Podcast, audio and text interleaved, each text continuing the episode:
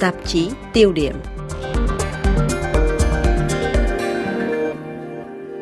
Kính thưa quý vị, Cách nay một năm, ngày 4 tháng 2 năm 2022, nguyên thủ hai nước Nga và Trung Quốc tuyên bố mối quan hệ đối tác giữa hai nước là vô bờ bến. Nhưng theo giới quan sát phương Tây, cuộc chiến xâm lược Ukraine do Nga tiến hành chỉ ra rằng mối quan hệ đối tác này là có giới hạn và vẫn là một mối đe dọa lớn cho Mỹ và các đồng minh. Liệu liên minh Nga-Trung có làm gia tăng mối nguy hiểm hay đó là một mối quan hệ đối tác có giới hạn? Đây là câu hỏi mà hai nhà nghiên cứu, tiến sĩ Andrew Scobell, chuyên gia về quan hệ Trung Mỹ và tiến sĩ Niklas Wanstrom, viện trưởng Viện Chính sách An ninh và Phát triển, chuyên về Đông Bắc Á, tìm cách giải mã trên trang mạng Viện Hòa bình Hoa Kỳ. Hai tác giả trước hết nhắc lại bản chiến lược an ninh quốc gia năm 2022 của Mỹ công bố gần đây nhận định Trung Quốc và Nga ngày càng liên kết với nhau, nhưng những thách thức mà hai nước này đặt ra trong nhiều khía cạnh quan trọng là khác biệt. Những thách thức này được cảm nhận trên khắp thế giới, nhất là ở châu Âu và Mỹ, Tuy nhiên, điều hiếm khi được nhận thấy là thời điểm và cách thức Bắc Kinh và Moscow phối hợp hoặc hợp tác, và điều này là có ý nghĩa quan trọng cho Hoa Kỳ cũng như là các đồng minh, đối tác của mình. Cũng theo hai nhà nghiên cứu này, thì quan điểm đồng thuận ở Mỹ hiện nay là Trung Quốc cấu thành đối thủ nghiêm trọng, trong khi Nga đặt ra một số đe dọa phiền toái đáng kể khi nước này đang trải qua một sự suy tàn về chính trị và kinh tế, tạo ra khuynh hướng sử dụng vũ lực quân sự xung quanh khu vực ngoại vi của mình trong những năm gần đây. Thậm chí, một nhóm nhà nghiên cứu năm 2017 từng viết rằng Nga là một nước bất hảo không ngang vai ngang vế, Trung Quốc ngang hàng nhưng không bất hảo. Đánh giá này được đưa ra trước khi có cuộc chiến xâm lược Ukraine của Tổng thống Vladimir Putin. Nhưng hành động gây hấn đó còn củng cố thêm hình ảnh Nga là một cường quốc côn đồ từ trong nguyên văn. Một quan điểm phổ biến khác là Moscow là một đối thủ trực diện trong khi Bắc Kinh là một đe dọa mới nổi ở chân trời xa, một quan chức Mỹ đã có một nhận xét sâu sắc vào năm 2019 như sau. Nga như là một cơn bão, tràn đến dữ dội nhưng qua đi nhanh chóng, còn Trung Quốc giống như là biến đổi khí hậu,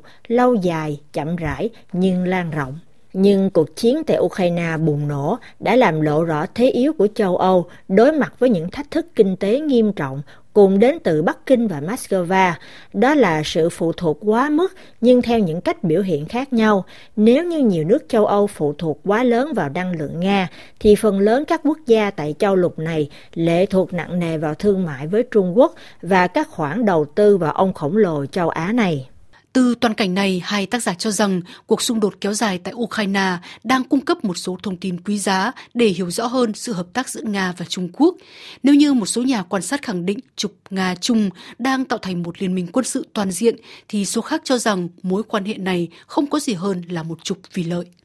Đồng minh thật sự hỗ trợ lẫn nhau trong thời chiến Tuy nhiên, sau gần một năm xung đột, Moscow không nhận được bất kỳ hỗ trợ vũ khí nào từ đồng minh Bắc Kinh, ngoài các loại thôn từ Tehran và đạn dược của Bình Nhưỡng. Thế nên quan hệ đối tác chiến lược vô bờ bến giữa Nga và Trung Quốc thật sự là có giới hạn. Sự hạn chế này, theo quan điểm của chuyên gia Bobolo, Trung tâm phân tích chính sách châu Âu trong một cuộc tham luận gần đây cho rằng đó là vì Nga và Trung Quốc không có cùng những lợi ích Xung đột tại Ukraine phơi bày đối tác Nga-Trung chỉ là một mối quan hệ siêu cường không tình cảm, mà mối quan hệ này được dựa trên những tính toán chiến lược hơn điều được gọi là tư duy ý thức hệ. Ông giải thích.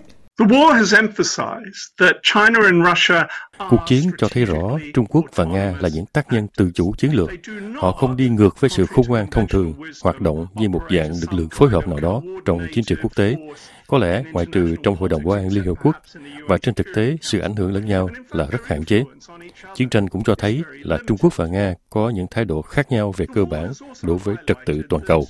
Trung Quốc nhắm mục đích khai thác hệ thống quốc tế, còn Nga thì muốn phá hủy. Trung Quốc là cường quốc theo chủ nghĩa sát lại. Nga là điều mà tôi gọi là một cường quốc thiếu dưỡng khí. Trung Quốc có quyền lợi nhất định trong một trật tự, mặc dù trật tự đó có lợi cho Trung Quốc và ảnh hưởng của phương Tây cũng giảm đi tương ứng. Nhưng Trung Quốc vẫn có một lợi ích cơ bản trong một trật tự. còn lợi ích của Nga nằm trong tình trạng rối loạn toàn cầu, bởi vì tình trạng vô chính phủ trên thực tế là ở mức độ lớn.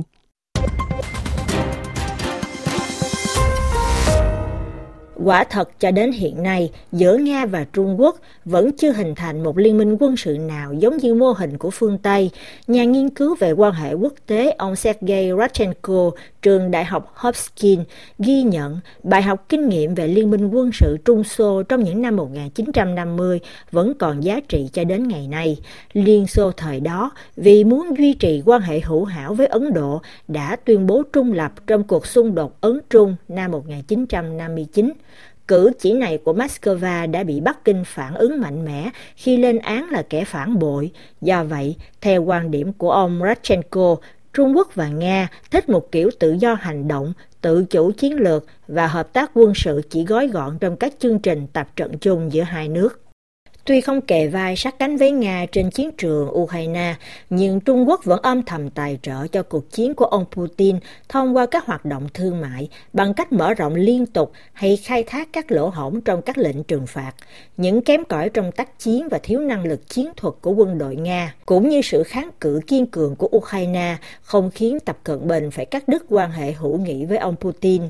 không công khai ủng hộ Nga, thậm chí không ngần ngại lên án hành động gây hấn của Moscow, nhưng Bắc Kinh cũng mạnh mẽ chỉ trích Mỹ và NATO là nguồn cội cuộc xung đột. Trung Quốc một mặt hối thúc Hoa Kỳ, NATO và châu Âu nên có đàm phán hòa bình giữa Kiev và Moscow, nhưng mặt khác lại từ chối làm trung gian hòa giải. Trên thực tế, thái độ hai mặt này của Bắc Kinh là nhằm duy trì vị thế đối tác thầm lặng của Moscow với ý định làm chậm lại hoặc thậm chí ngăn chặn xung đột theo các điều khoản có lợi cho Nga. Nếu như mong muốn sớm chấm dứt xung đột là gần như chắc chắn, thì Trung Quốc thích có một kết quả bảo tồn càng nhiều càng tốt ảnh hưởng địa chính trị và vị thế cường quốc của Nga, đặc biệt là người bạn tốt Putin. Bởi vì Trung Quốc sẽ không được lợi gì nếu Putin thất bại và phải rời quyền lực, theo như phân tích của nhà nghiên cứu Angela Stein, Trung tâm Nghiên cứu Á-Âu, Nga và Đông Âu, trường Đại học Georgetown. Bà nói. The one thing that would be a wild card, and it's very hard to imagine now, is if Điều duy nhất và đó có thể là một lá bài joker cũng như là rất khó hình dung ra vào lúc này, đó là nếu có một lãnh đạo mới lên cầm quyền ở Nga, liệu người đó có sẽ cân nhắc lại xem rằng nước Nga có nên đặt hết tất cả trứng vào trong một chiếc rổ Trung Quốc hay không, có nên vứt bỏ 300 năm quan hệ với châu Âu hay không? Và tập trung hoàn toàn vào châu Á, và người đó cũng sẽ có suy nghĩ lại rằng nước Nga nên cố gắng cải thiện quan hệ với châu Âu hay với Mỹ hay chăng. Điều này tất nhiên có thể báo hiệu một số thay đổi lớn trong mối quan hệ. Đây là lý do tại sao, theo quan điểm của Trung Quốc, Nga không thể thua trong cuộc chiến này. Họ không muốn một nhà lãnh đạo mới lên cầm quyền có thể đánh giá lại những điểm vừa nêu. Vì vậy, đó là trường hợp duy nhất mà mọi thứ thực sự có thể thay đổi. Từ toàn cảnh này, phần đông giới quan sát đều có chung nhận xét mối quan hệ hiện nay giữa Nga và Trung Quốc có xu hướng giống như là một sự phối hợp Tập Cận Bình có thể đánh giá là Putin đã phạm sai lầm nghiêm trọng khi tiến hành xâm lược Ukraine, làm lộ rõ vị thế của Nga như là một cường quốc đang suy tàn. Nhưng nhiều khả năng ông Tập Cận Bình vẫn sẽ tìm cách hỗ trợ hơn là bỏ rơi Putin.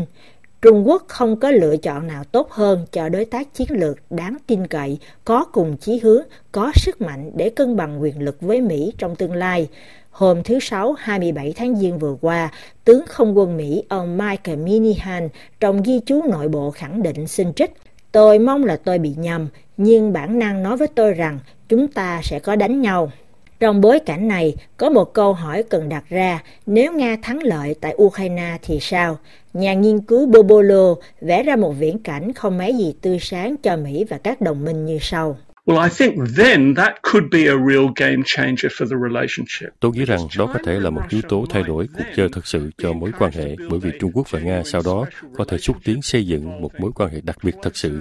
liên quan đến vấn đề phối hợp chặt chẽ và tích cực hơn trong chính sách đối ngoại của họ, khả năng tương tác quân sự thật sự và sự bổ sung kinh tế chặt chẽ hơn.